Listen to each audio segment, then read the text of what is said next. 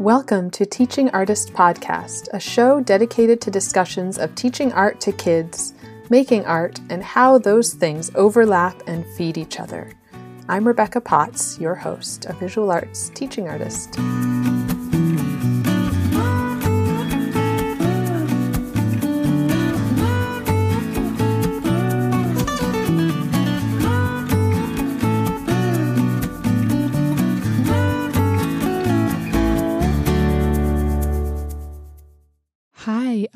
So excited about this week's episode with Reuben King, who is an amazing ceramicist I got to work with now 10 years ago. Uh, I can't believe it's been that long.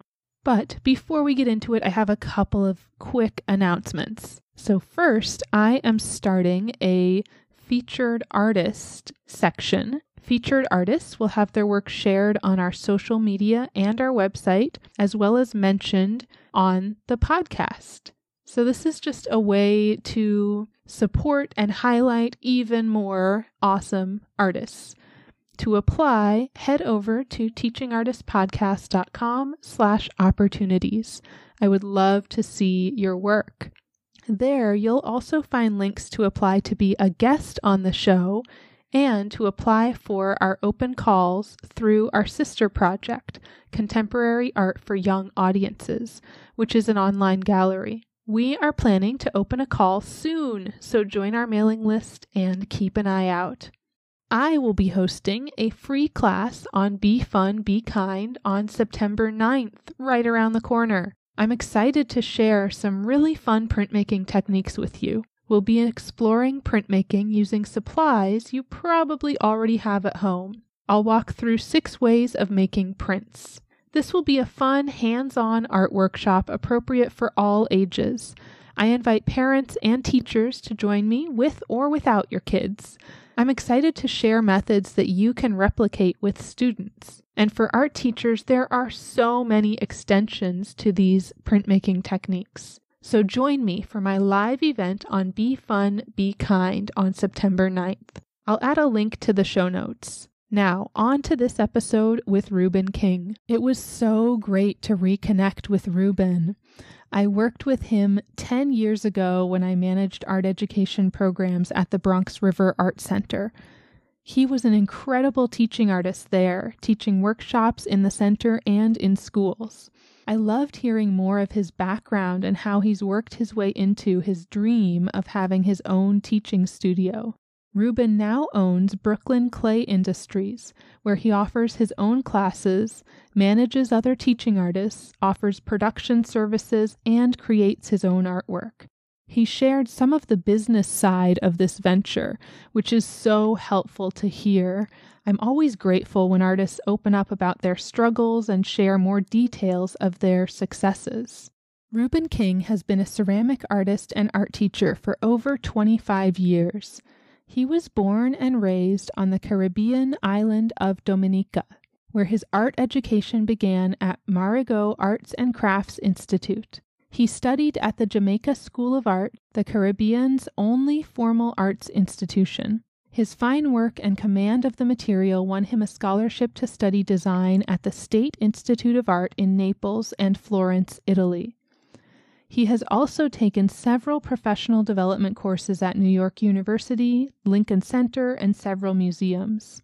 Reuben has maintained a personal pottery and ceramic studio at the historic Brooklyn Navy Yard for over a decade and founded Brooklyn Clay Industries there. The mission of Brooklyn Clay Industries is to encourage people of all ages to develop their full creative potential, mostly through pottery, ceramics, and sculpture. They are raising the profile of the ceramic arts, supporting the development of ceramic artists, and bringing the joy of the arts to our most underserved communities. Brooklyn Clay Industries provides a professional work environment that is rewarding, creative, and respectful of ideas and individuals. Through Brooklyn Clay Industries, Reuben is dedicated to providing an affordable, fully equipped, and functioning artist studio and gallery that can be shared and appreciated by all. Now, let's get into our conversation. So, I am here talking to Reuben King, who is an amazing ceramicist that I got to work with many years ago. And Reuben, I like to start just kind of getting a little bit of background. So, could you kind of walk us through your story? Like, how did you become an artist and then also a teacher? Okay. And which one comes first? Yeah. Well, thanks, Rebecca. Thank you for having Yeah. me on. Yes. Yeah, it was wonderful working with you many years ago. Yeah. Yeah, I'm originally from the Caribbean, and Mhm. as a child, I always loved drawing and, and painting, and uh, I loved watching, uh, looking at art in magazines at Mhm. the time. Because uh, we were a small island in the Caribbean, so we didn't have access to, you know, great museums with wonderful, fine works of art. We did have some awesome local artists that I admired Yeah. I actually one of them was actually one of my instructors in high school and he was very ins- inspiring and actually helped me really in a sense determine that or decide rather that uh, I wanted to be an artist. Ah. Although I wasn't quite sure, but I had a, a, ser- a really great pull towards the arts, uh, visual arts, and also performing arts. I actually liked Ah. music, you know, playing music, singing, and so on. And so, at the first opportunity, I actually got right into it. I had a, an opportunity to go to a, an art program in Dominica at the time, and uh, it was actually my community, so it was really good for me in that regard. Mhm. And there I learned pottery, and at the time we, were, we also learned a few other creative art forms as well, crafting. And from there, I actually continued my studies by going to Jamaica, did some programs uh, in Jamaica towards my bachelor's degree and continued in Italy for the last year of my program. I was lucky enough to study in Florence. Ah, beautiful. Yeah, that was a wonderful experience. I did uh, finish up my degree there and hmm and from there, from uh, Italy, I actually came here because I wanted to actually be able to practice and, and, and really exercise and, and learn more, Mm-hmm. including practicing the things that I actually learned in my last year uh, in Italy. In Italy, Mhm. my, my focus was design and production design. And so, uh, knowing I wouldn't have had access so much access, but um, materials, maybe more experienced or other experienced artists with with Mhm. the skills that I learned there that I could actually learn from. You know, I decided to to come to New York to study uh, some more. Yeah. You know, to help me translate some of that information that I picked up and really practice Right. uh, a bit more extensively. So that's basically how I uh, how I got into it. I used to always love to go through uh, magazines with art published in them. I remember the Reader's Digest. Yeah. I'm probably dating myself here, but this old magazine called Reader's Digest would, would very often feature really amazing art and handmade works. And that was always, I'd always be very excited about going through those pages and, you know, imagining that I was one of the artists producing those fine works. And so I, you know, continued and continued to practice and came here and worked with since my, my main interest was pottery and ceramics, I found myself a job with a, uh ceramic supply store Ah. in the city, which was really amazing in terms of the whole experience. I have a little story around that job that I, I often like to share because I find it really fascinating. Uh, so I was really interested in, because before I actually came here, I had a plan. So uh, one of my plans really was to try to work with a uh, at a ceramic supply store, and uh, in the process, actually, you know, get to meet other potters, but most of all, have the opportunity to be able to purchase the equipment and tools and materials that I ultimately would have uh, taken back to me with me to uh, to Dominica. Because my plan really wasn't to stay, so it was supposed to be temporary. Of course, some 30 years later, here I am. But, uh, so I went to the store. In fact, I went through local newspaper at the time. I think it was the Village Voice, which I don't think is in existence anymore in the city. Oh. And yeah. And so I decided to, I'm not sure why I chose the Voice, but I grabbed the Voice Yeah. and as I was, you know, I decided to check out the help wanted se- section and sure enough, there was an ad for for, I think they were looking for someone to uh, help with stocking and, and so on, cleaning. Right. And thought, wow, here's my opportunity. So I, I jumped at it right away, made a call, went down to the, to the store for an interview. And by the time I got there, somebody had already gotten the job. Oh, no. So of course I was very disappointed. And so, but I was still hopeful. So I uh, looked around, stuck around a little while, and then I continued my search for a job because I needed one at the time. Yeah. But I think I found a job at a supermarket at the time, working at nights. And one fateful night. I was uh, actually returning home from work and it was very late. In fact, I think I worked from like something like four to midnight or something like that. And so I was heading home to Queens on the subway one night and I happened to be sharing the subway car with another young gentleman. And, uh, you know, we were almost sitting across from each other. So we started talking because we were the only two people in the, in the car. It was like well after midnight, maybe 1230. And so we struck up a conversation and uh, it turned out that he was also an artist. So I, you know, he asked me what I, I did, what type of work I did and so on. So I went on to explain that I was a ceramic artist and I was a potter and so on and so on. So he looked at me and uh, with you know with like some excitement in in his eyes. And he was like uh. yeah and and it's because i actually told him that i was looking for for work in, in my my field. And i went to this mm-hmm. uh, supply store and you know to get a job and so on. Because i think he asked me what i did. And i told him i was working with a supermarket but i was actually looking to work with the ceramic supply store uh, which was i think one of the only ones in town at the time. I think there were a couple of them. There was one in brooklyn so he looked at me with some astonishment and he said, well, you would not believe this, but I just quit this, this job at Ceramic Supplies, ah. New York and New Jersey, which was the exact place where I had actually gone to apply. Ah. And it was the job that I had applied for. Wow. This was the guy who had actually gotten the job. Ah that um, that I had gone to that I had applied for, and here he was telling me because for many weeks I, I, thought, well, maybe I should, you know, there was a nagging feeling that I should call them up, you know, just to check in, see if anything opened up. Or my plan was also to go down there. There was a notice board. My plan was to actually go, you know, post a little notice to see whether there were any potters looking for some assistance because I was right. really itching to get clay and get some work done. So he dropped that on me that night and I was just stunned because ah. it was just fate, you know, yeah. just, just one of those really amazing manifestations. So he was like, you better get down there, you know, first thing tomorrow and try to get that job, you know? Yeah. Sure enough, I did.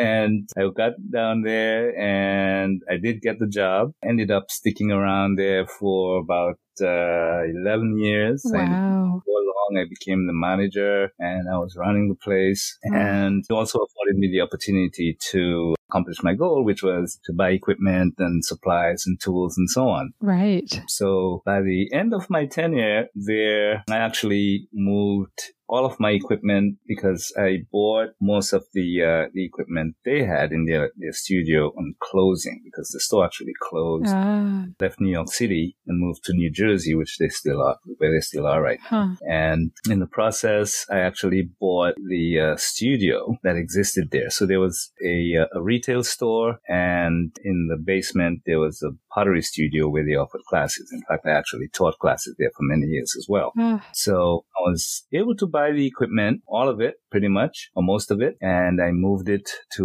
a uh, moved it all to a location in Williamsburg and proceeded to set up a studio there. Amazing. Ah, uh, yes. And was that store the first place that you started teaching? Was that kind of how you got into teaching as well? Yes. Well, it's partly actually I started. Yes, I, I actually started to teach at that store. But before I actually left Dominica, after I graduated my initial two-year program, I uh, I did a little teaching on site, you know, at the same school uh, yeah. for a short period before I actually left to go off to study. So I actually started uh, did a little teaching there first. But yes, once I got to the city and worked with the store, I actually you know became a much more serious pottery teacher teacher at mm-hmm. that location. And of course, once I uh, moved, my plan was always to actually set up a similar project on my own. Right. That's one of the reasons I actually bought all of the equipment, uh, which I actually did for, yes. for a short period. I set up a, uh, had one of those. They're pretty common now, you know, uh, a ceramic studio, which I was able to share with a few other potters uh, at the time and where I offered classes mm-hmm. briefly. Uh, unfortunately, the studio had to shut it down because the landlord was not very, very kind and he did not hold up, uh, hold his end of the bargain. And it was one of the coldest uh, winters we had seen in New York for a very, very long time in the, uh, in the early to mid 90s. And so I was forced to leave the location because our heat situation was really horrible. The landlord refused to repair the windows and it was so cold. It was just impossible to do pottery there. You know, with pottery, you need, you need a warm space yeah. in the winter, you know, because clay, clay absorbs mm-hmm. A mm-hmm. lot of chill and it, and it goes onto it, yeah. you know. So as you can yeah. imagine, you know, when we come to work, eh, you know, after a freezing night, clay would be so cold that we could, you know, could hardly do anything with it. Buckets of water freezing in the space. It was just horrible. It was horrible. Oh. Yeah, exactly. Like so frozen that was uh, quite unfortunate. We had to actually get out of there and move temporarily to a space mm. right across from the neighbor Navy Yard that I shared with a friend who's also a ceramic artist and sculptor. Uh-huh. And then shortly after that, we got an opportunity to move to the Brooklyn Navy Yard where we actually moved. I moved all of my equipment, yeah. you know, stuff that I still had that I didn't get rid of and stayed there for until now, actually. We've been there now for uh, at least 25 years already. Yeah. Wow. Yeah. And you've had some transitions there as well. I know when I got to visit you, it was, yes. it was more like yes, your absolutely. personal studio. You weren't teaching there yet. Yes. So up till uh, about three, four years ago, I used it as my personal studio. So I used it for producing my own mm-hmm. work. And about four years ago, four or five years ago, there was this big transition in the um, teaching artist environment in the city. Huh. A lot of the nonprofits that I worked with at the time we were losing funding, including our beloved Bronx River Art Center. Oh. And so there was a lot of cutbacks yeah. and it was really difficult to function as a teaching artist, at least for me. Uh, I always love to try to balance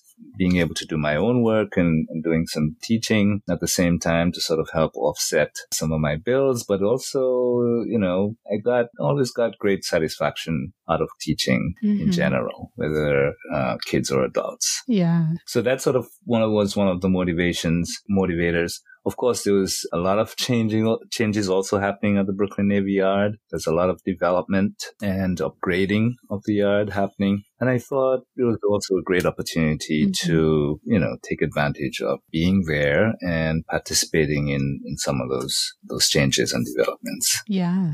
And so now you run Brooklyn Clay Industries. Yes, indeed. Yes. And what kind of classes do you teach there? And do you have other teachers as well working yes. for uh, you? I do have uh, yeah. uh, at least two other instructors right now. And hopefully by, uh, we're actually thinking of, or in the process of expanding a little bit. Ooh. It's, uh, it's a little crazy considering all that's happening.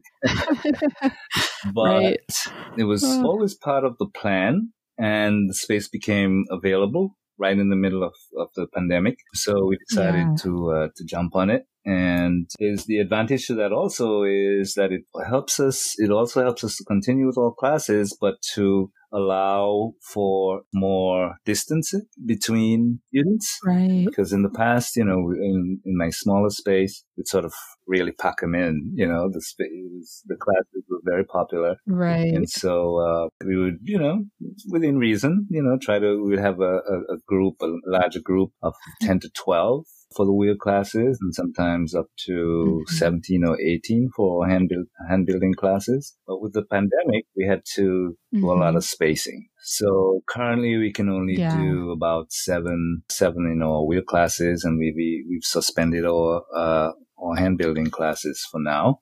Sort of, uh, we opened mm-hmm. up about two weeks ago again after the shutdown. Yeah. So we've been, you know, experimenting and, and trying new things in order to try to keep afloat, stay afloat, and keep the project going and uh, studio open and available. Right. Yeah. Uh, so we're, we're going to actually do this expansion in the midst of all of this madness. And uh, Ah, hopefully, Wild. yeah, hopefully it'll help us survive by being able to, you know, have more space in order to be able to accommodate, accommodate a few more people, which will make it a bit more viable for us to operate. Yeah. Because I'm not sure how long we can continue with teaching only six people, six persons at a time, six or seven. So the larger space will actually help us to operate at a slightly larger ca- capacity. We certainly won't go beyond 10 in each class, but at least we'll have a lot more space. We'll be able to spread out a bit more hmm and people will feel more comfortable doing that. Yeah. And with Brooklyn Clay Industries, do you work with the schools at all anymore? Very rarely. Yeah. Yeah, I've been uh, I've been really just focused on Brooklyn Clay Industries for now. hmm Of course, I, I do have an open invitation to I hope, but as I know, uh, to uh, Bronx River Art Center. They'd Yeah. love for me to come back and do some teaching, but I've you know I've I've just been so focused on keep on getting this project going that yeah. It's a lot. yes, I had to really put my my full attention to it. So I had to take a break from there. I still assist with you know things like repairs and so on at the uh, Mhm. at the center, but I haven't been teaching. Right.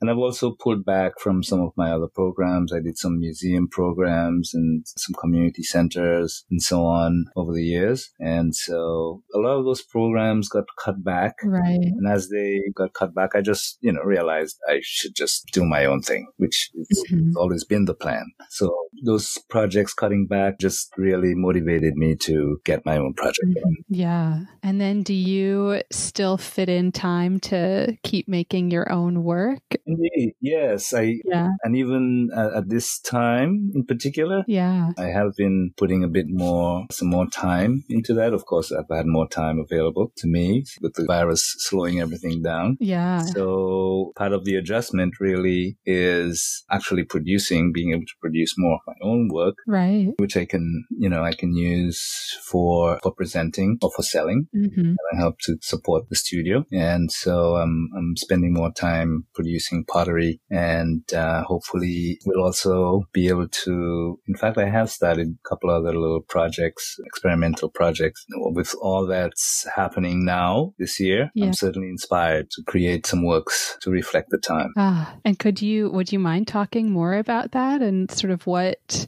projects you have going and Yeah, well, Yeah. I was thinking of for for some time now. I've been thinking about doing a series of pieces with with images on them that reflect, you Mhm. know, some of the, uh, especially the protests right now and the brutality of of Mhm. black bodies and so on. yeah. So I've been planning a project for a while now to reflect some of that in my work. yeah. And so been giving it more thought and doing some sketching and so on. And I'm actually going to start doing some actual building in the coming weeks around that. So I'll do a, series of pots Mm-hmm. that will have some functionality as well, but they'll be, you know, they'll be reflecting some of the struggle that's been happening. Yeah. And I intend also to do a series that will reflect uh, what's happening with the pandemic and how we're we're dealing with it. Mm-hmm. Yeah, so you know they're pretty much along those veins. I'll also do. I actually plan to do some some sculpture as well. Mm-hmm.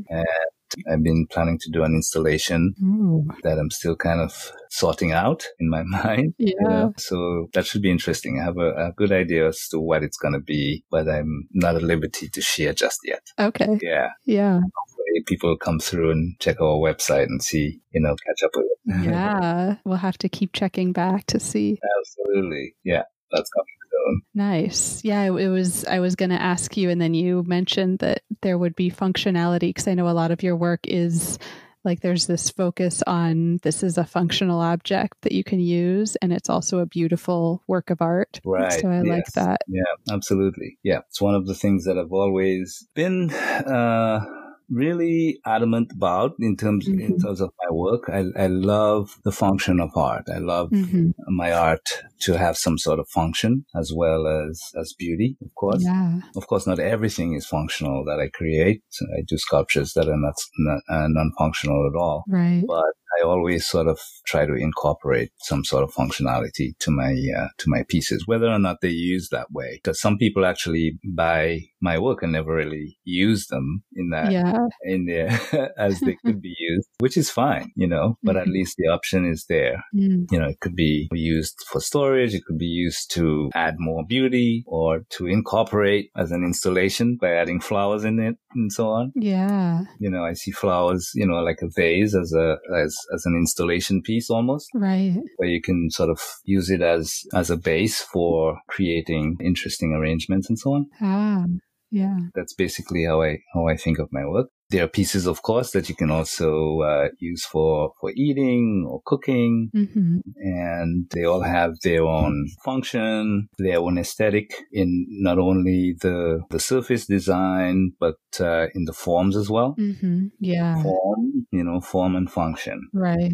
Yeah. And then does your process usually start with sketching or is it like what would what is your process? it depends. It depends on uh, on the project. Mhm. Uh, if it's something more of an installation of an installation uh, nature, then I'll certainly sketch it. Mhm. beforehand. For certain individual pieces, I'll, I'll have an idea. I may do a cutout. So typically, as, as uh, ceramic, as potters, instead of drawing an image, you know, we cut it out. Right. I use like a, a sheet of paper, fold it in half, and then I basically cut out a shape, or I cut out, I, I I'll also maybe trace the image on one side, so like half of the image is Mhm. traced, and then cut it out, you know, in the shape that I want, and then open it up, and I have a full shape. Yeah. So I'll, I I usually do my sketching that way when it comes to creating my forms. hmm That's basically how I sketch by maybe tracing, doing a little tracing or using the scissors, you know, using Ah. scissors, just cutting out the shape that I envisioned. Ah, Yeah.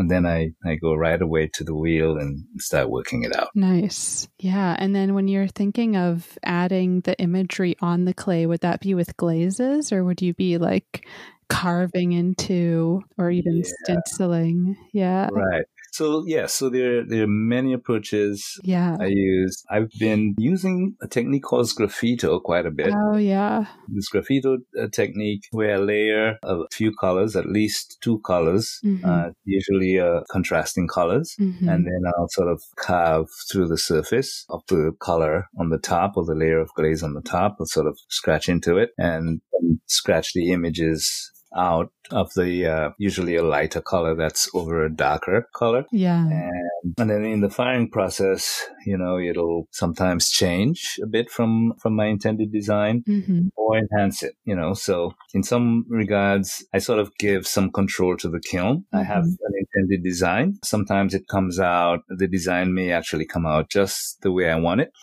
Uh, sometimes it doesn't. Right. And when it doesn't, I also, I'm also fine with it. Ah, Unless it's a specific design that I'm, you know, I'm really trying to get to that I really need to have become more visible, then I'll repeat it. I'll do it again. Right. But whatever comes out of the kiln is its creation. So, yeah. you know, I try not to be too much of a dictator as far as that is concerned.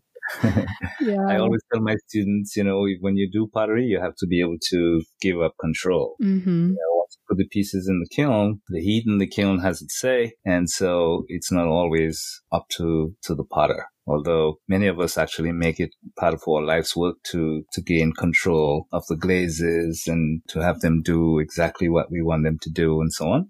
hmm Uh, but every so often, the kiln has its way. Yes. Surprises you. Yes, absolutely. I'm always really excited to see, you know, what I'm going to get. Uh, I'm not always completely. If I want full control, then I'll use materials that allow me full control. Mm-hmm. Yeah, because we have, you know, we can use glazes or under glazes and so on that will actually stay exactly where you want them to. Right. We can use glazes or design glazes that will stay exactly where we want them to. So there are times when I'll do that if it's, if I'm going for a particular look, a particular design and, you know, those results are a lot more predictable. Uh-huh. But I, uh, some of my favorites are actually the ones that are not. Yeah. It's almost more exciting, right? Yeah, absolutely. Yeah.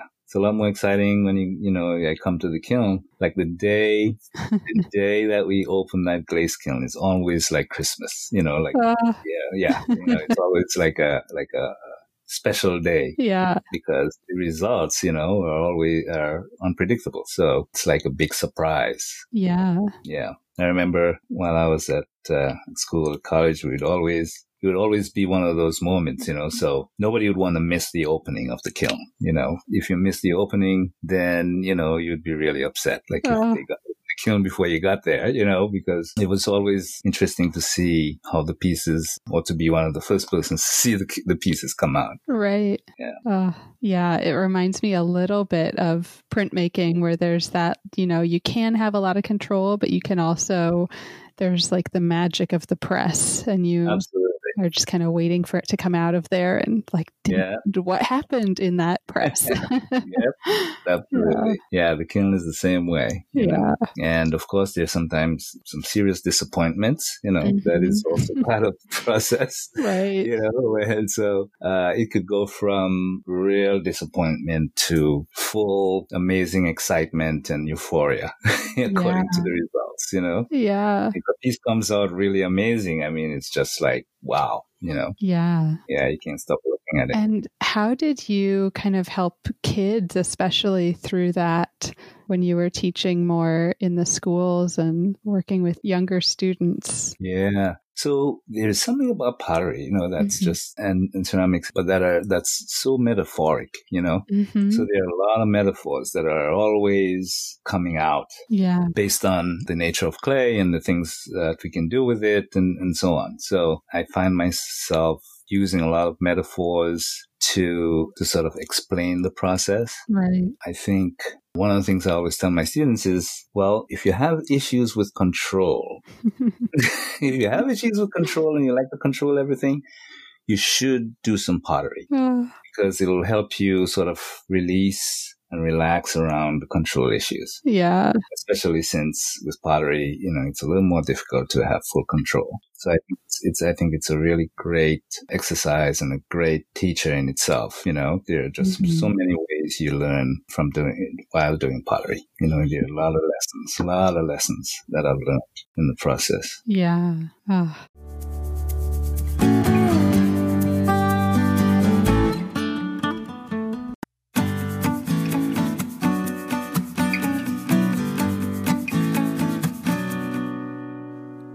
Thinking more about teaching a little bit, do you have like a favorite age level that you teach? Yeah, well, Because I know now you're also teaching Yes. adults. adults, well. yes. Yeah. And I, I've that's that's actually a question I've grappled with Uh-huh. uh, myself for, for some time. I think I I really like the young, maybe five to ten hmm age group, maybe even 11, 12, you know, 13, maybe 14 sometimes. to- you know, I've had some experiences, you know, with that, like the middle school age, age group. yeah. If they're not interested, you know, it's really difficult to get them to focus. Right. But typically they, they're pretty much, they're still very much interested. Mhm. The same is true with, with older kids, high school age. You know, if they're into it, you can get some really amazing work out of it. hmm If they're not, then, you know, you're going to have some problems. So uh, one of the re- reasons I, I love the the younger ages really is because of their interest. You know, they're still very, you know, they have no hang-ups around art. They don't feel like they don't have, they're not talented. Like adults will say, oh, I have no artistic talent whatsoever, blah, blah, blah. Right. You know, little kids will never say that. You know, they, they come right into it. They can't wait to get into the clay. They can't wait to, although actually, to be fair, most age groups, but the younger ones in particular are very open to art in general and especially pottery. They really love pottery. They love to create yeah.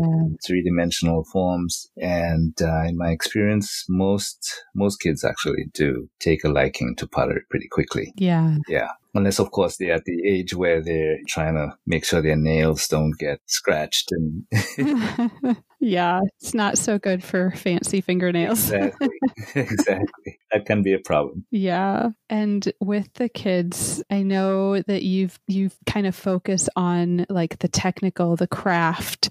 Do you also share artists with them or talk them through ideas and concepts in their work Yeah. and Yeah, absolutely. and how does that like what does that look like what's your kind of approach Yeah, Yeah. I think that's really important, especially if you're, Mhm. you know, you're working with them for uh, an extended period of time. right I think it's really important. gets harder in like a one day workshop Right. Yeah. You know, one day you can you can still actually do it, especially if, if Mhm. the project is is based on the style, the design style or so of, of a particular artist. mm-hmm. You know, yeah, you can actually still do it. Uh, typically what I do, I, I do some planning. I mean, for the most part, we always plan ahead. Mhm. And so if I'm uh, with a group for an extended period of time, I'll typically start off with like a PowerPoint presentation featuring uh, the particular artist that we may use as our inspiration. And so we'll talk about, I'll show the, the work of the artist and then show, of course, an image of the artist. And we'll have some discussions around whatever the subject matter is that we're we're about to use to help inform or inspire the project that we're working on. Mm-hmm. And in some cases, we'll even create the atmospheric condition, the ambience. There's some artists who love to create using music, including myself. And for an example, I used uh, Bearden. He, he was a great collage artist, black collage artist who worked in Harlem for many years. right And uh, he loved to create using jazz. So jazz music, we would in some cases create with jazz and a little jazz music in the background. Yeah, so we'd sort of, you know, try to learn a little bit about the artist, what he liked to do, you know, when he created or, or she, when the, the type of uh, environment they create, because I think that's also important mm-hmm. the environment that's set for the process. And then we would, uh, one of the things I also do if the kids are old enough, with older kids and adults, is I'll have them do a little research on their own. So I won't give them everything. Mm-hmm. I'll have them go, you know, do a little research on the artist, on their work, and then come back with some information of their own. right And by the time that process is complete, then everyone sort of has a good sense for, for the artist and for the type of work they created and, and the ideas they try to, to put forward. And we'd sort of use them as inspiration, really, and not necessarily reproduce the work that they created, but, you know, we'd use them as inspiration right because in my teaching, I didn't always do clay. There are times I do other mediums as well. We do some collage and mm-hmm. some printing and, and so on. So right according to the project, you know, we'd sort of do a little research, a little exploration, and then we'd really get into it. We'd do some drawing, and then we would actually get into the project, you know, using our by then we, we would sort of evolve, develop our own ideas and proceed from there. Yeah. And what are some, I know you mentioned Romare Bearden. Are there any other kind of favorite artists that you have that you share with students? There is uh, Picasso, for instance, who was a very versatile artist. Didn't also only draw and paint, but he also did some some ceramics. Mhm. And very often, a lot of people don't know that um, Pablo Picasso actually did uh, did some pottery. And so when uh, that information is brought forth, people are usually surprised. It's usually new information for them. And so uh, he's an example of uh, one artist with another artist would be um, uh, another black artist who would sometimes feature be like Dread Scott. Mm-hmm. If you're familiar, familiar with his work, he does a lot of uh, protest art Yeah. and installations and so on. I kind of like that. And who else? We've used a lot of artists over the years. If we're talking about artists of color, Faith uh, is another artist we feature from time to time, Mm-hmm. and a few others. Those are just a few that I can think of off the top of my head right now. Yeah. Uh, there's this artist who was very colorful. She died a few years, or was it last year? A couple of years ago. Her name was Camille, Camille Billops. She's very interesting. I met Mm. her when she, I worked with uh, Ceramic Supplies of New York and New Jersey, and she Mhm. would very often come in to buy supplies. You know, she loved sculpture and she did some pottery and so on, but she was also, you know, um, she was a visual artist, but she was also a, uh, she did printmaking. She also did some acting, some, some filmmaking. And she, I think she was an author as well. So she was this really interesting character artist in the city. She was really very colorful. You could always recognize her uh, on the street. Ah, She used uh, like a lot of beads and feathers, and, you know, oh, cool. yeah, with a lot of bright colors and stuff. So she was another interesting artist that we'd explore from time to time. Nice. Yeah. And it's always interesting how the students respond to different artists and Yep. kind of which ones excite them. And Yeah, yeah. absolutely. And I think uh, one of the reasons I like Camille was, you know, she had that really, uh, she was a very conscious, very serious at times artist. And uh, I always wanted to actually bring her in, but never really got the opportunity to. But I would, you know, I would show pictures of her and, you know, and stuff. And the kids would always think she was interesting in that way. Yeah. And even just seeing the pictures of an artist, and especially, like you said, artists of color, Black artists, when you're working with kids of color and, Yeah. you know, Black Mhm. kids, they need to see Yeah. people who look like them. I agree. I Yeah. totally agree. And that's one of the reasons. I mean, we, we featured uh, different artists, including some of the more well-known hmm artists, uh, many of them uh, not alive, which the kids Mhm. would probably have, a, you know, probably have heard of. Right. So we would feature some of those, but we'd also try to always keep some artists of color in the picture to really help inspire them and help them understand that they could, they too could, could become an amazing artist if they wanted to. Yeah. Yeah. And then you also become like the teacher becomes an inspiration for them as well. Yeah, I guess. Yeah, absolutely. Seeing the work you Mhm. do. Yeah, absolutely. And Yeah. that was always, I think that that was always important to kind of show, show also show my work, Mhm. right? So I'd also give them sense for, uh, of what I did and, and so on. And uh, it was part, always part of my introduction to them, you know, to kind of have them get to know me a bit. You know, it always made life a lot easier in the classroom when they get to, when they know you a little bit. You know, I think they can they, they can relate a little better. Yeah. I feel like it also builds it builds a, a little bit of a relationship, some Absolutely. trust, but also they start to respect you when they see, oh, you know, this guy actually makes some cool Mhm. things. Like he's not just Right. telling us this Yes, stuff. And absolutely. Yeah. yeah. So I'd, I'd certainly always do that. I'd not only bring in photographs, but I'd always bring, you know, a, a couple of pieces and I could show them a, few, a couple of my own pieces Mhm. so they could get a sense for, for my, uh, that I was real and I was, you know, I was actually a potter Yeah.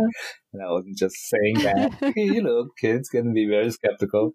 Yeah. So you kind of have to often prove yourself to them, you know, to really get their respect. Right. And so, uh, yeah, that's, that was always part of the, uh, of my routine, getting to know. Nice. Yeah. Yeah.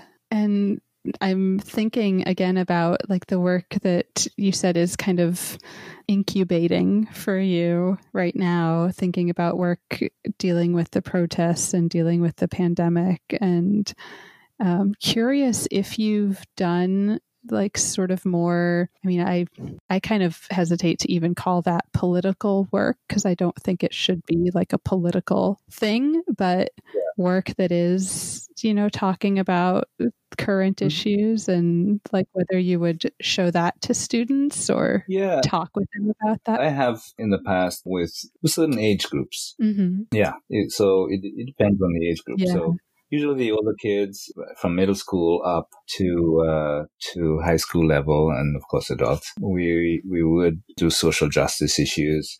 Um, as you Mhm. know, um, part of the, the program we did at, uh, the Bronx River Art Center very often yeah was built around environmental issues. And so, you know, we would sometimes bring in maybe an urban planner and an environmentalist and do collaborations and do projects that actually included not just, you know, building a project with clay, but really understanding fully all of those different aspects, whether it's an urban issue around a community's layout, the way of uh, the layout of a, of a community and how it affects the environment. hmm yeah like more environmental justice Right, Yeah. environmental justice issues and, and so on. So um, we did a lot of those types of projects in the past. I remember doing some some really cool projects with uh, Mhm. a museum of, of art and design Mm-hmm. We did some really cool outreach projects to some of the local schools with, with some of the local schools. In fact, we're, we're doing this particular project with some, some really, you know, with what they considered the, the toughest kids. Mm-hmm. Uh, these were kids that were in uh, some alter, uh, alternative school environments. They were often suspended from school because of behavioral issues. And we came up with a, a curriculum and a plan to work with them. So we did some projects uh, like those around social justice and uh, mental justice yeah. and even just societal issues, you know, issues that right. we, we actually would formulate plans to help them address some of some of the issues that they themselves were con- confronting, mm-hmm. like homelessness, because a lot of these kids were, you know, dealing with homeless issues or just issues around home and family. You know, that they were kids that were not always very settled mm-hmm. in their their home environment, and so that translated into their schoolwork. Mm-hmm. And very often, once they they had the the exposure to to art and the ability to actually create art, actually we saw, you know, some huge changes, you know, in their behavior, at least around us. So it's, we've used that in, in many ways, you know, not only as a cre, you know, as a form of, of, uh, creativity, but also as therapy, you know, that can be used as therapy as well. So very often I know that that's also part of the mix, you know, that's what's happening. Even if we're inspiring to create, at the same time, we're, we're helping some of these kids actually lighten some of their, their mental and psychological issues. Yeah, uh, absolutely. And giving them like a platform to express, process, yep. and yeah, and express. Mm-hmm. Absolutely. Yeah. yeah. Uh, yeah, and I love that being able to give them a way to talk about issues that they're dealing with that are right. really tough things, mm-hmm. like really hard hard things to for Absolutely. any kid to deal with and yeah. they're still kids Absolutely. when they're 17 Absolutely. or yeah, yeah. Uh, i think that was oh. actually one of that pro that program was indeed one of my most rewarding programs in a sense programs that i taught mm-hmm. because i think that group i've never seen a group of kids that needed art more i mean it was you know really mm-hmm great therapy for them. Be able to come in there yeah. and, and just dive into a project, into the, you know, creating these projects. We, we did some dioramas and I remember one year that was just so engrossing. You know, the kids just got so into it, mm-hmm. you know. Of course, you know, once you, once you get deep in your, your project, you know, it's really hard to think about anything else, you know, at least for that period. So they were able to, you know, just forget uh. at least for a moment and express and process you know, and would sort of help them through. We would talk about some of the issues that they were dealing with, you know, would sort of allow them to, uh, because one of the things I always do at the end of a project is to, you know, have the kids talk about it, kind of mm-hmm. express and do their own sort of critique in a sense. Yeah. And have them talk about each other's work, but also most of all talk about their work and what they really felt or mm-hmm. what they were actually thinking about, but they, what inspired the colors or the, the shapes or the positions that they we sort of I try to always get into it with them in that way. It's a really great opportunity for them to to get some stuff out that they wouldn't probably otherwise be able to to get out. So it's I always thought of it as, as therapy. Ah, it's amazing. Did you did you ever feel like in those critiques that sometimes did any of them struggle to put words to what they were expressing? Absolutely. Absolutely. Yeah. Yeah. Absolutely. It was all there's there's always that that struggle. And yeah, I still have that exactly, struggle. exactly. We all do. you know? Oh. and That's why we're visual people. yeah, exactly, right? So yeah. yeah, God knows what you know where it'd be if I didn't have that expression you know, mm-hmm. form of expression. so yeah, you know, they, they, uh, sometimes we have to help them along. Mm-hmm. And, uh, and that's one of the great things about those critiques, you know, is doing it as a group and always, mm-hmm. you know, making sure that it's not a judgmental exercise, right. but rather just uh, an opportunity to, to share. Yeah. Yeah, and that almost that like helps build a community with the kids, you know, within themselves that hopefully then lasts beyond that class. Absolutely. Yep. Yeah. No doubt. I did want to ask you maybe more about your own work. Mm-hmm. And especially, I feel like a lot of other artists and maybe listeners will be curious about sort of the business side of things and how you sell your work and sort of how you've you found opportunities over the years. Good question because it's something I think we we never really get in mm-hmm. in art school. Right. I'm a big advocate for for a, a course in in selling and advertising. and and promotion and promoting, you know. And it's interesting how when we go through art school, very often we sort of come out with a I know I did kind of had this this purist mindset of not wanting to reproduce or mass produce and sort of just have everything mm. originally, you know, made right. and, and uh. so on, which is which is fine, but not always very practical, right? So the artist who creates this beautiful painting could sell that painting for a certain sum, right? Mm-hmm. And if he just sold that the painting for that sum and only sold all his original paintings only, then you'd probably have a hard time making a living. Right. So the idea of being able to reproduce that original painting in some way you know, by having them probably printed, even if it's mm-hmm. a, a limited edition, you know, that actually helps him to be able to sell, maybe even hold on to the original for a bit longer so he could get a better price for it. Right. So he doesn't have to like sell it off right away to make, you know, to be able to pay his bills and right. what, you know, what he thinks it's worth. But, uh, with the ability to reproduce that original work, even in a limited edition, sort of allows him to be able to sell that painting many times over. Mm-hmm. So that is that's really I think a very important lesson for uh, for artists to know. You know, the ability to what do you sort of create as an original work and probably not reproduce as many, maybe in a limited form. And that goes particular with pottery and ceramics. And for ceramics, maybe this is just that I'm not a potter. mm-hmm. Would would that mean that you're you're kind of spending the time to design like almost that the design is the original and then you're making several of that like how would reproduction work for yeah yeah yeah, yeah. It, it would be well. It comes down to basically the the pieces that are made by hand, mm-hmm. as opposed to the pieces that are made maybe in a mold. Uh, right? Yeah, so we can we can. That's where the reproduction happens right. usually.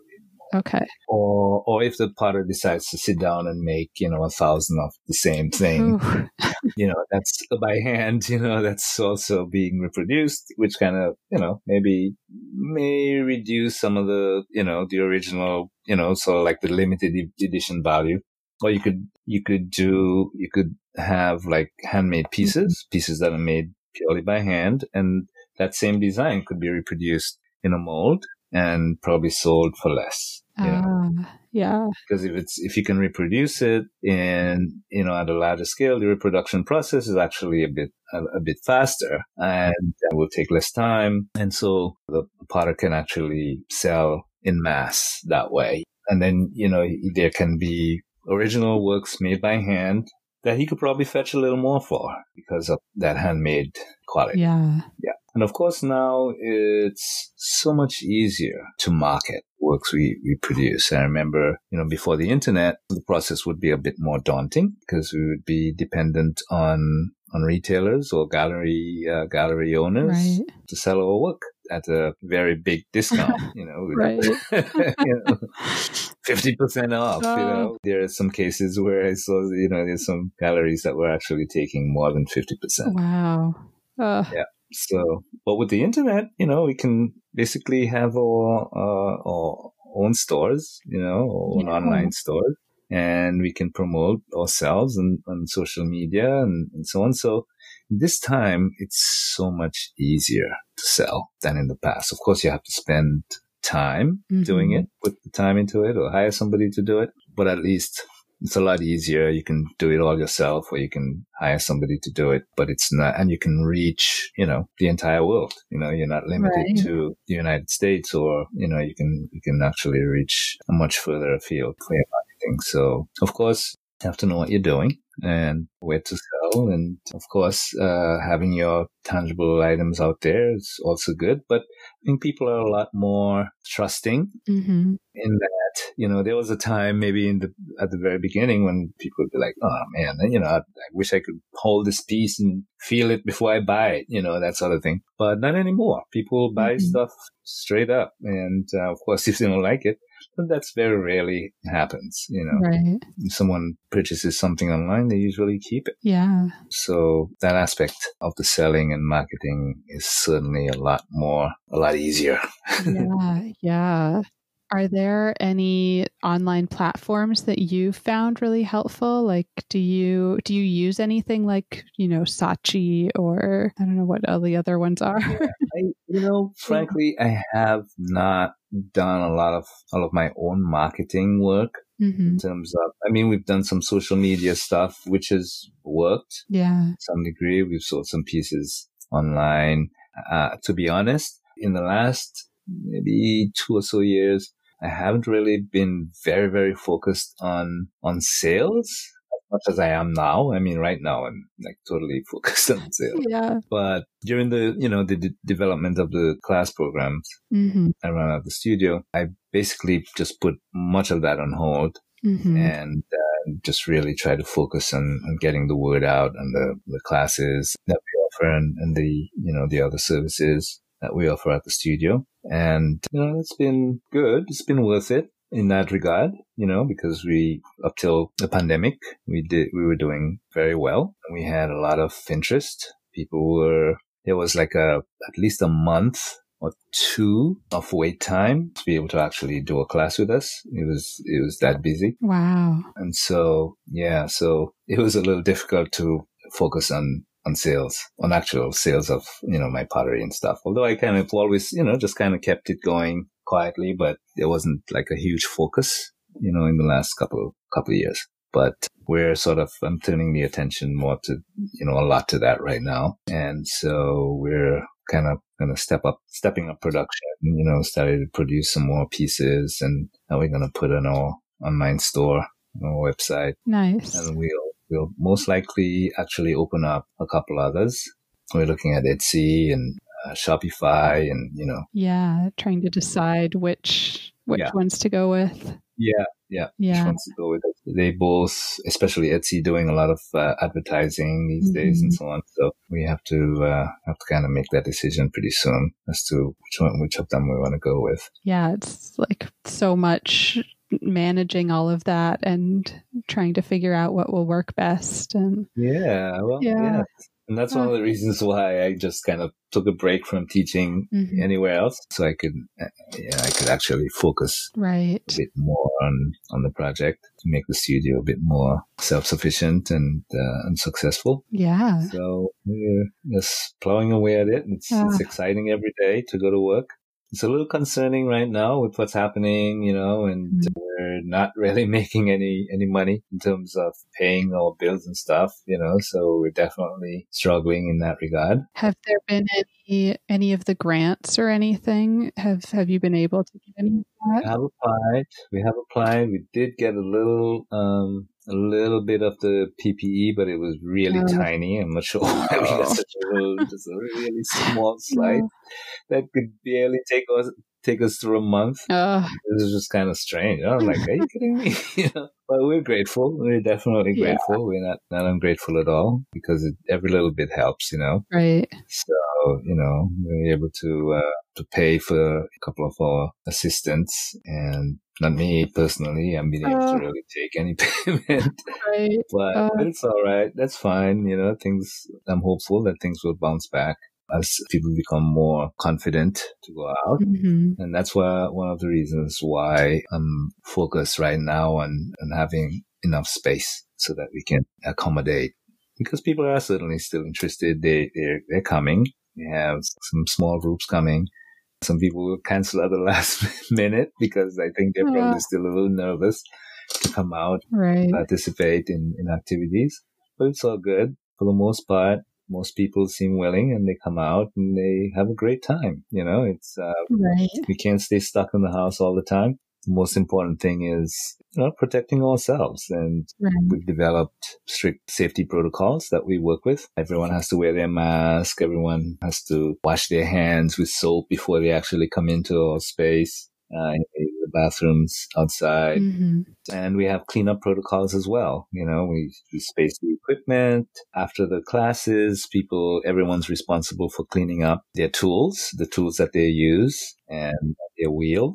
Give them Mhm. all the things, all that they need, water and, and so on, and and then they, you know, take it all to after they're done. They take their the items that they the items they use the tools they use to the uh, to the bathroom and soap them down and, and bring them back to us and then we Yeah. sanitize everything over again we use sanitizers and we clean everything up the entire space the wheels and the Right. stools and anything that people may have touched the counters and stuff because we have to also make it safe for ourselves because we're there almost every day so All the time. Yeah. So we, we do a thorough cleaning Yeah. after every class. So we uh, we try to make it safe for everyone because we want people to be able to come in and, and have a great time and relax and not have to worry about picking up stuff. We have places for them to put their stuff. You know, everybody, you know, everything's separate when they come in. And then when everybody leaves, we sanitize everything. So, Yeah. so Uh, that's the that's the new normal. yep. this new world Yeah. we're in. And we're cool with that. We're just, you know, doing what we have to do. Yeah. Uh, well, amazing that it's that you're able to be back to offering classes there, and Yeah. hopefully it keeps picking up and Yeah. And we actually sustains you Yeah. guys. And we're thinking about actually, we're in the process of doing, or um, we've been exploring, but now we're actually going to do it. We're going to do some um, some virtual classes as well. Oh yeah. One of our instructors is actually had moved to the south uh, to her, her family's home there, Mhm. and she's she's willing to do some some teaching from there because she'll be there for a, a few months still.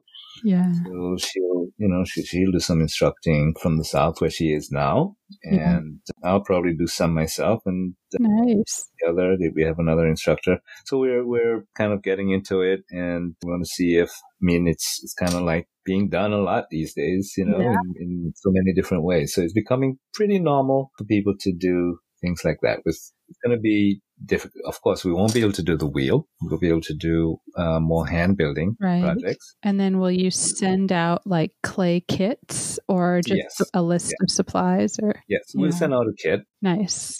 It'll, Yeah. it'll just make it a lot easier. Yeah. So we'll, we'll send out a kit of uh, with some clay and and some some basic tools and suggest Mm-hmm. other things that they can use at home to substitute. Yeah. And then we'll give them the option to to bring their, their finished pieces uh, to the studio Oh uh, nice. so we can fire them up. Yeah. yeah. So people who are local will have that option to come and drop their pieces off. Of course, they can't really be shipped, although it, it can be can be shipped, especially if it's shipped while uh, the pieces are still a little moist. If anything happens, we can probably patch them back together and you know, join them up again. yeah. So we're we're exploring all of those possibilities and just trying to be uh, flexible and adjust uh, to the times, you know, because it's just when things change, you have to adjust and change as well, Yeah. so you don't perish. Yep. Absolutely. you gotta, gotta go go with the flow. Oh, yeah. You're being like water now, Yes. You're flowing. Uh, flowing. Ah, well, starting to wrap up. Okay. Some get to know you questions. Is there anything you're kind of curious about that you've been thinking about lately? Hmm. Yeah. Uh, I've been very curious about not being in the city anymore. Ah. you know, like being like being out in the mountains somewhere. Yeah. I guess it's it's it's understandable, right? With all that's ha- all the Yeah. the pandemic and all that. You know, I love nature, Mhm. and I have this you know serious affinity for being in nature and around nature. I've been have a, having a, a big urge to just like flee the city. you know, go to some mountain retreat Oh. somewhere and stay there and do pottery. yes. But it's not quite realistic right now. But Right. yeah, that's where my, I've been thinking about that a lot. Yeah. At the same time, when I pop back into reality, I'm also really excited to be continuing to embark on this project. Yeah. The, the, studio project and doing these classes and producing these pieces that I have in the back of my mind mm-hmm. to produce and so yeah, maybe you just need like a, a week retreat or something. Yeah, maybe maybe that's exactly what I need. Do a residency. Yeah, I, I just yeah, I need to get to the mountain. That's exactly what I need. Yeah. yeah. yeah. Or get your online classes going and go away and teach a class from the mountains. Exactly. From the mountains. Yes. Exactly. That's that's yeah. part of the plan, actually. Yes, uh, that's so nice. You can do it remotely. Yes.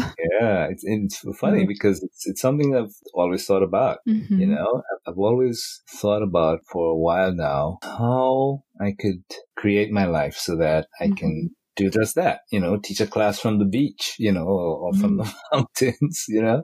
Yeah. And it seems like it's, you know, it's becoming more and more possible. Mm-hmm. I was sometimes a little envious of my friends who were able to do that, you know, like work remotely from anywhere. With pottery, it, it just almost always seemed impossible. I was like, geez, I wish I could do that, you know? Yeah. But now it just seems like it's so possible, right? It's just, just amazing. You just have to live long enough and you know. it all changes. it all changes and things that you thought were impossible actually becomes possible. So yeah. yeah.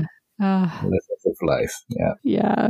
Another just kind of fun question. What's your go to order at your favorite restaurant? Hmm, my go to order. Wow. Uh, one of the things I love at I go to this, I love this, this restaurant in the city mm-hmm. that serves a variety of vegan, vegetarian meals. Mm-hmm. And they have this really amazing Mexican fiesta platter Ooh. that for many years I loved. I would, you know, I wouldn't take it every single time, but like almost every other time it was it's kind of like comfort food for me. Yeah. Uh, yeah. Or they in the summertime, I love their Middle Eastern platter. You know, mm-hmm. they do these mm-hmm. platters with variety of, of foods and so on. Yeah. So those are uh, two of my favorites in that particular restaurant. Mm-hmm. Of course, you know, being from the Caribbean, uh, is nothing like finding a good Caribbean restaurant that features all the comfort foods that I grew up with. Yeah. And so it depends very much on, on where I am and the restaurant, my mood and all that. But yeah, those are some of my favorites. A good uh, vegan Mexican meal or a good Middle Eastern platter, which are usually always vegan as well. And of course, my Caribbean food. Yum. Uh, I toast you. yeah. Ah. yeah. Making me hungry now too.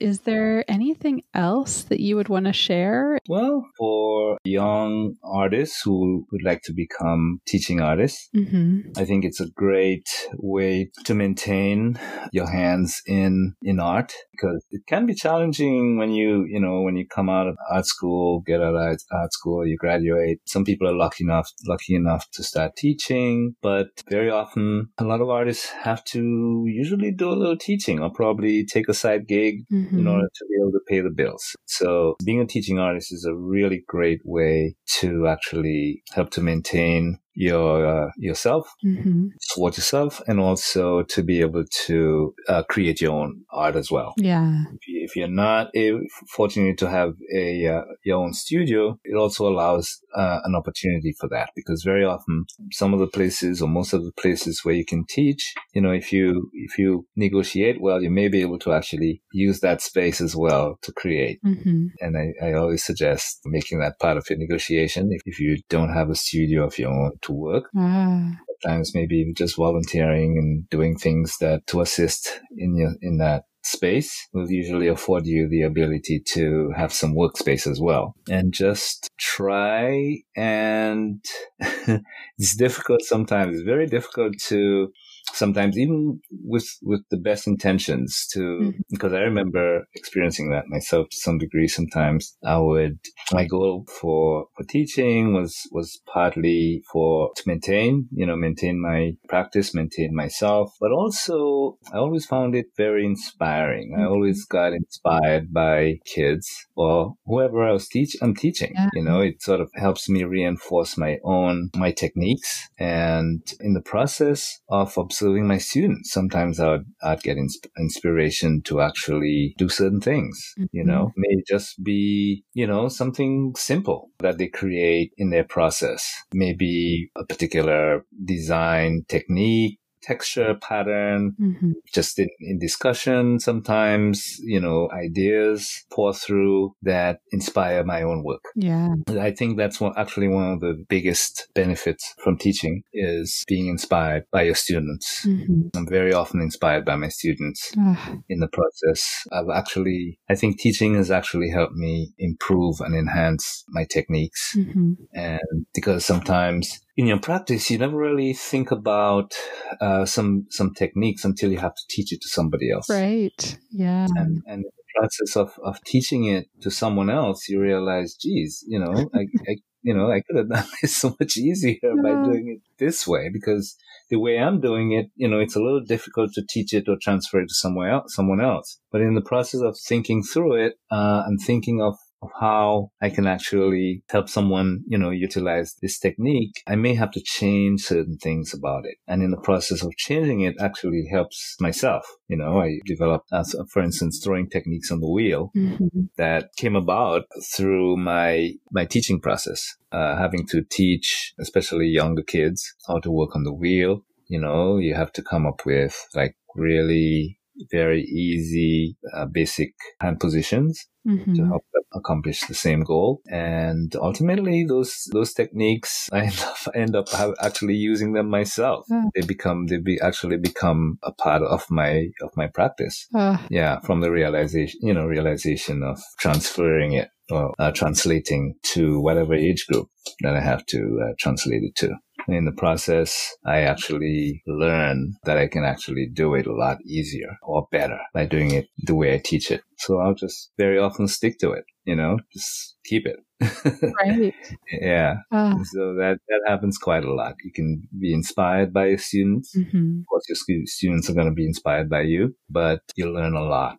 You learn. It's really amazing how much you learn from your students in the process especially after they've, you know, begin, they're beginning, they've developed some skills of their own. Yeah. The inspiration goes both ways. Yes. Uh, and I love too that idea that you're, you know, developing your techniques and sort of refining them to, yeah. to make them simpler for students. But then it's also like you're refining it for yourself as well. Exactly. Uh, exactly. That's yep. great. Yeah. Oh, thank you. I feel like that was all very inspiring. And well, thank you. Yeah. Yeah, inspiring for me too. Because uh, I uh, got me thinking a little bit more about some of those ideas. Yeah. My uh, mind has been a hotbed of uh, business and mm. and money lately. Yeah, well, it kind of has to be sometimes. I know, right? Exactly. Yeah. yeah. but you know, I try not to spend too much time there. Mm-hmm. So it's great, but of course, I have to, right? Because right. Know, dealing with business. So uh, this con- this conversation was certainly inspiring in that sense for me as well. Yeah, Got me thinking about art some more. Good. Oh, I love that.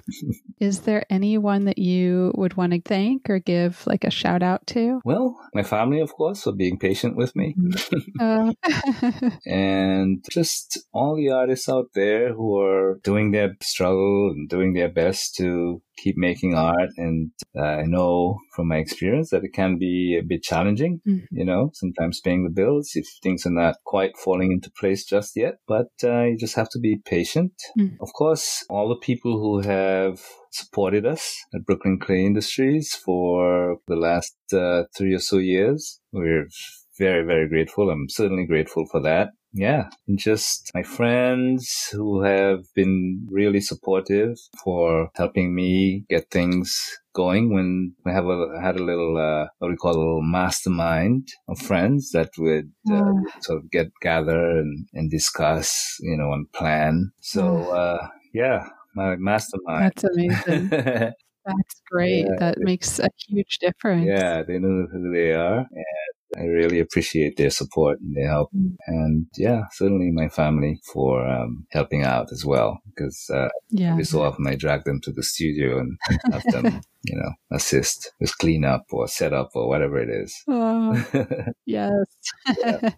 oh, And final thing, where can listeners connect with you online? Yes, we're at brooklynclayindustries.com. We're also on Instagram, at Brooklyn Clay Industries, where we have a, a, Facebook page also. You could either find us at that at Brooklyn Clay Industries or uh, my name, Reuben King. And nice. yeah, I think uh, we we do a lot more with uh, with Instagram and our direct website. That's where our focus is really these days. So that's usually where people can connect or they can, of course, give us a call at uh, 301-395-0143. That's usually actually a direct or mobile telephone number where you'll always, there'll always be someone on the other, on the other end. So, nice. Yeah. So if people want to connect, you know, you can either do it through our website or uh, through Instagram or by calling us. Awesome. And I'll link to that as well. Awesome.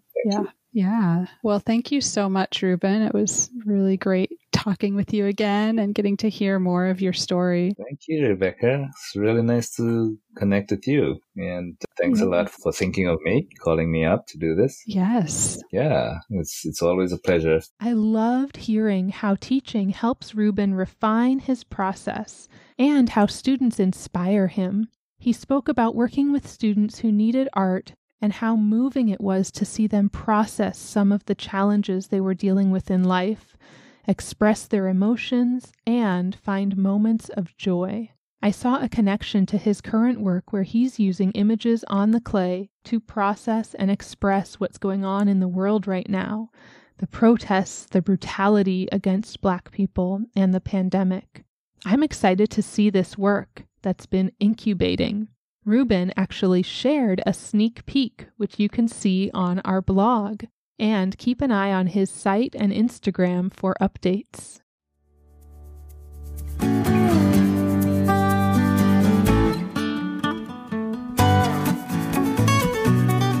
Thank you so much for listening. As always, you can reach me at Teaching Artist Podcast on Instagram or teachingartistpodcast at gmail.com. Who do you want to hear from? Please share your recommendations of teaching artists. And if you loved this episode, please subscribe, leave a review wherever you listen to podcasts, and follow me. It really makes a big difference. Thank you.